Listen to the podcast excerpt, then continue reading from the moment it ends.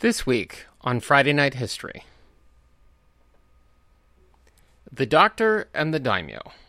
A doctor from eastern Pennsylvania, a daimyo from northern Kyushu, and a surprising place to find Mercury.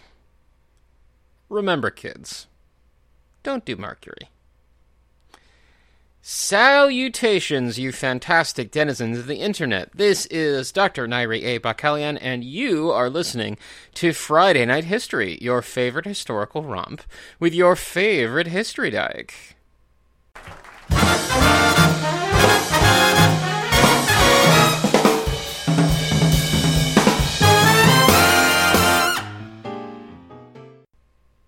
The Doctor and the Daimyo. First things first this week, kids. Don't mess with Mercury, regardless of what a Civil War doctor or a Taoist sage tells you. Just don't.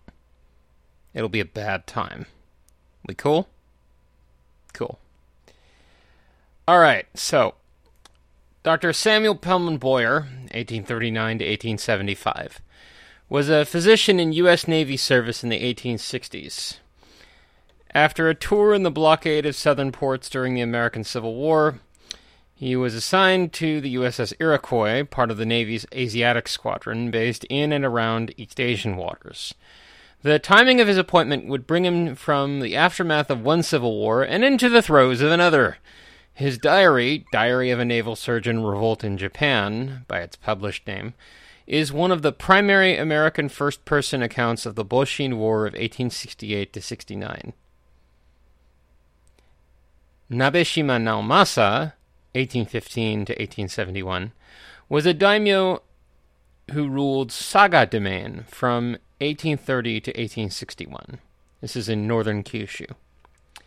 By 1868, he was in retirement but continued to exert a major influence on his domain's affairs. Saga, under his leadership, had made huge strides in technological development as well as military reform. As I've often said here and elsewhere, you can't fight a 19th century war with 16th century technology and command structure and expect to win.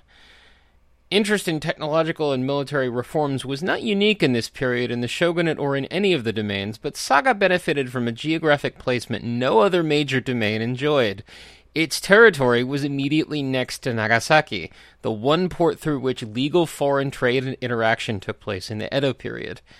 Officially, this was under the watchful eye of the Tokugawa shogunate, but unofficially, the shogunate was able to exert much meaningful direct control. If the clans around Nagasaki adhered to shogunate policy, it was more under the theoretical force of potential shogunate reprisal as in the case of the nearby Shimabara uprising of 1638, rather than actual overwhelming shogunate force in the area. This left the clans of western Japan in general, and Saga in particular, in a position where they had easier access to foreign technology and foreign experts than others in Japan who had similar aims, like the House of Date, which ruled Sendai domain in northern Honshu. Despite Nabeshima Naomasa's insistence on technological advances and broad reforms and modernization, he kept the domain out of entanglement in any of the political factions that dominated Japanese politics in the 1860s. This continued into the start of the Boshin War and threatened Saga's security. Indeed, there were some in nearby Satsuma domain, one of the leaders of the new imperial army, who called for attacking Saga due to its apparent fence sitting. Western observers referred to Naomasa himself as Mr. Facing Both Ways. But the clan leadership, including the retired Naomasa and his son Naohiro, soon threw in with the new imperial faction and put its advanced military technology to work in the service of that army. By the time Dr. Boyer entered the picture, Saga, also known by the name of the old province in which it sat, as Hizen, had made itself one of the central pillars of the new imperial forces.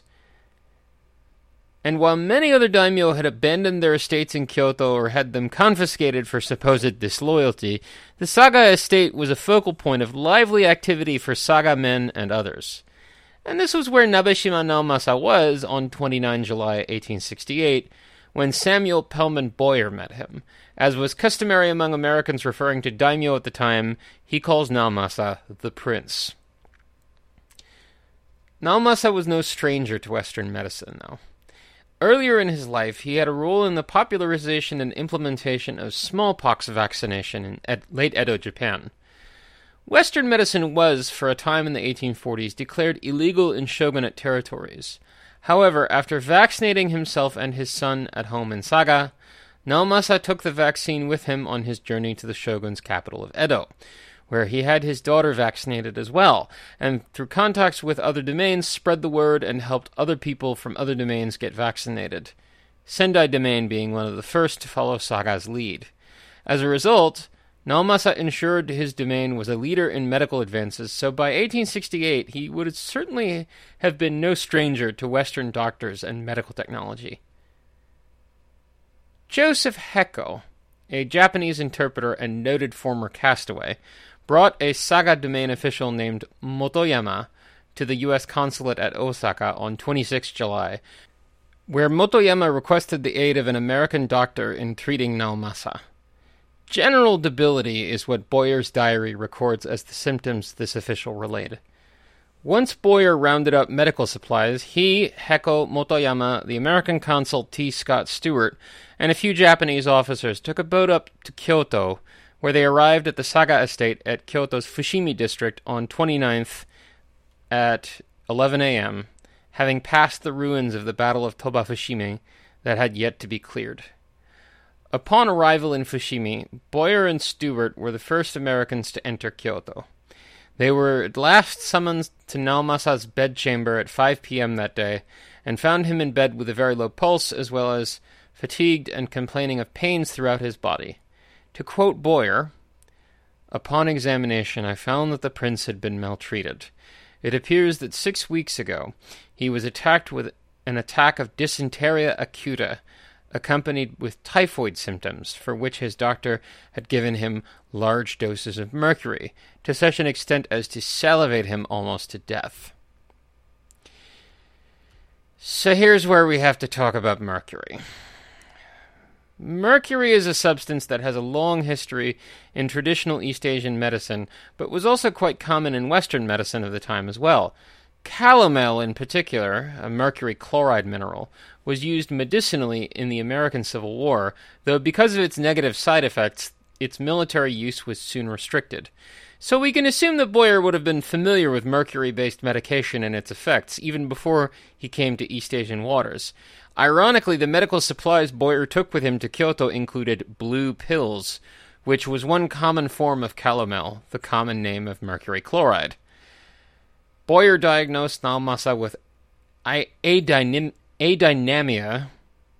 or general debility, and prescribed as initial treatment ipecacuanha pulvcomp GRS 3, 3 powdered grams of ipecac, a pretty powerful emetic.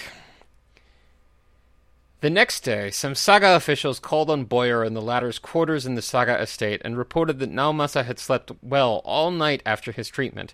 In his diary entry for the day, Boyer said, I felt better, for to confess the truth, I thought that last night that he might peg out during the night, for a man with a pulse of 38 is not a very strong one. There were a range of medications that Boyer administered to Naomasa, but the result was that by the last time Boyer saw him on the 31st of July, Naomasa was markedly improved. Called upon him at 1 p.m., Boyer writes, and gave his doctor final directions and then bade the prince adieu and told him to come to Osaka as soon as his health would permit him to travel. 4 p.m., our party left homeward bound. In his own account of the visit, Heco notes, after breakfast, we visited the prince again and found that the medicine had had powerful effect on him. As he felt much better, he, we stayed with him much longer than on the two previous occasions. He asked me many questions about foreign matters and requested me to inform Mr. Katayama, his confidential attendant, of anything that might suggest itself to my mind as beneficial to his country. Nabeshima Naomasa went on to occupy several important posts in the early Meiji government, including as director of colonization for the newly annexed Hokkaido. He died in 1871 at the age of 56, and since 1933 is enshrined as a kami, a deity, at Saga Shrine in his old castle town.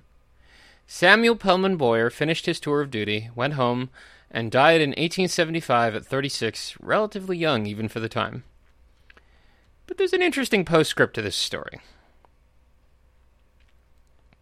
In his account of the visit to treat Nabeshima Naomasa, Joseph Heco noted that on the last day in Fushimi, Boyer and the others were visited by, quote, Mr. Yokoi Heishiro, afterwards Minister of State, and assassinated by a band of Ronin in 1868, who came to consult the doctor and get medicine. Yokoi Heishiro, better known as Yokoi Shonan, was a vassal of Kumamoto domain, one of Saga's powerful neighbors in Kyushu. A year later, his nephew, Yokoi Daihei, became one of the first two Japanese midshipmen at the United States Naval Academy in Annapolis, Maryland. All of this just goes to show history is more inc- interconnected than we might assume. And sometimes it moves faster than we realize. But seriously, kids, don't ingest mercury. I'm Nyri, and this has been Friday Night History. Now, questions?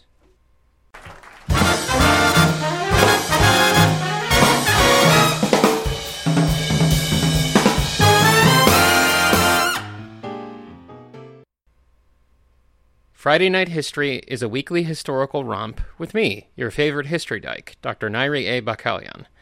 Our theme is Bugle Blue, written by Craig Friedrich, performed by the U.S. Army Blues, available royalty-free at pixabay.com slash music. This and more is made possible by readers like you. To support this podcast and the rest of my work, sign up at patreon.com slash riversidewings. That's all for this week of Friday Night History. Next week, Ogata Koan, Connector. A visionary doctor, a pioneering school, and a cadre of people who went on to fame. Hope to see you there. And remember, who you are and what lights your fire is worth fighting for. I'll see you around.